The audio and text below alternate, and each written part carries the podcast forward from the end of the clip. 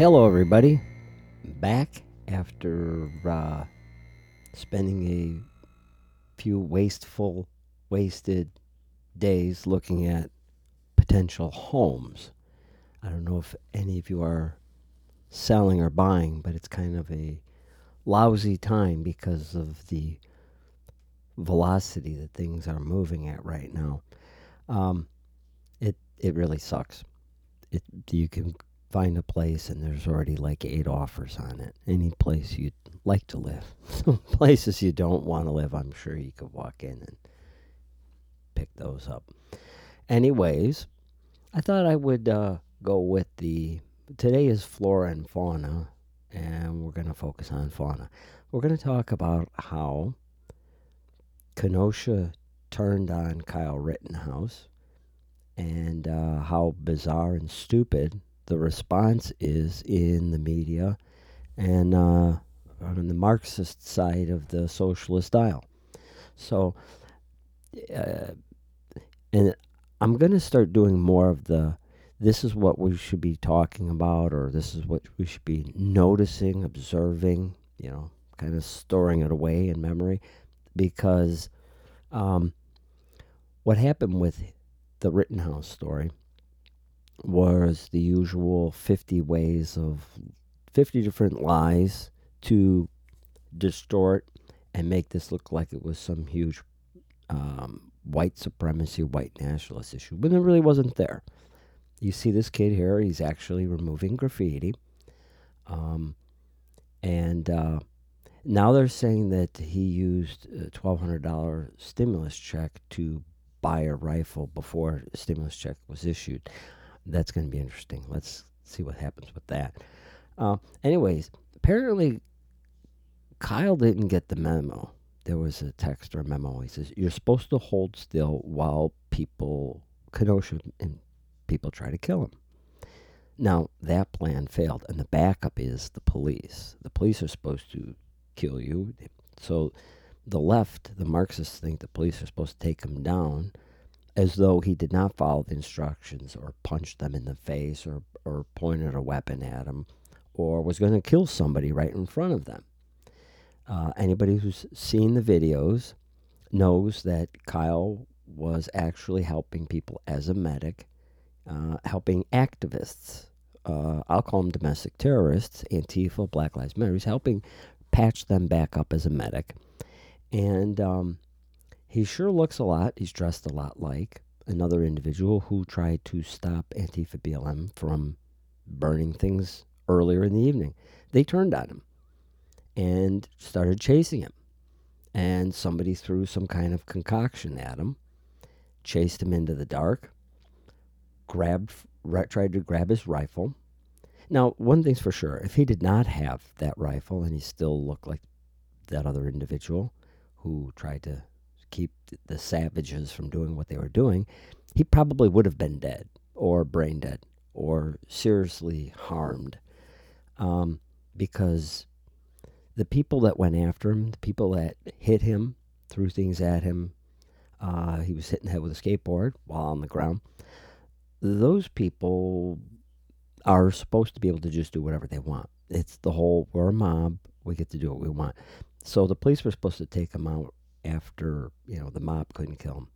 Um, it was also kind of strange that Kyle shot a child rapist, a wife beater, and a thief. Uh, in my book, that's three for three, and I know that's kind of harsh, but uh, it just it is what it is. Get over it. And the lesson here is don't do anything nice for Kenosha because one second you're throwing it steaks, and the next second that tiger will have your head in its mouth. Um, the other thing that was much more recent, but we're going to see this Kyle thing in the in the court system, probably just as much justice as we'll, we will see another liberal Marxist held courts. Um, but it was the Columbus shooter, the Columbus, Ohio shooter, when Ma'Khia Bryant was supposed to be, she was supposed to emerge victorious as the super predator in that wild kingdom because police never see beauty and order in the wild kingdom. So the cop didn't know the address that the Bryant family lived at, was actually part of the Columbus Zoo where the Wild Kingdom rules are in place. That's what we're being told by the media. That's what we're being told by Marxist, uh, you know, Marxist elected officials. You know, leave knife fights alone.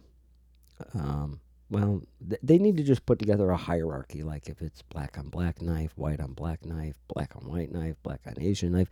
We need to have this. There has to be like a flow chart or a, you know, a, a list of uh, the the predominance or something like uh, ingredients. We need to know uh, who who's who's on the upper rung here uh, in this new brave new world. So I have a picture up there. And, oops, that's Ma'Khia's sister, Red Kia Bryant. But that's an easy mistake because they both have bold lines and such, and maybe a little heavy in the back and the bottom. Uh, but observation here: why is it almost always kids and maybe young adults with the Bon Qui Qui names who are dying?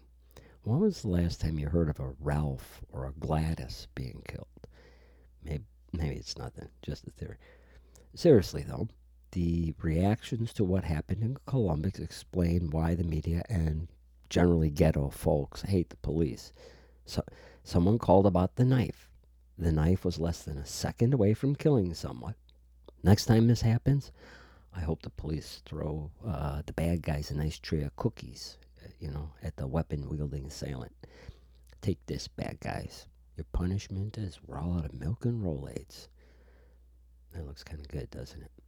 Uh, well, and here's the photo. The knife is in Ma'Khia's right hand, and it is heading towards the girl in the pink. The man in the hoodie, allegedly, there's reports that hoodie guy was Ma'Khia's foster dad or stepdad or something like that. Well, anyways, Pops likes to knock people down and girls down and kick them in the head when the police are present. So if Makia did call both of them, they were they were both acting a fool, right?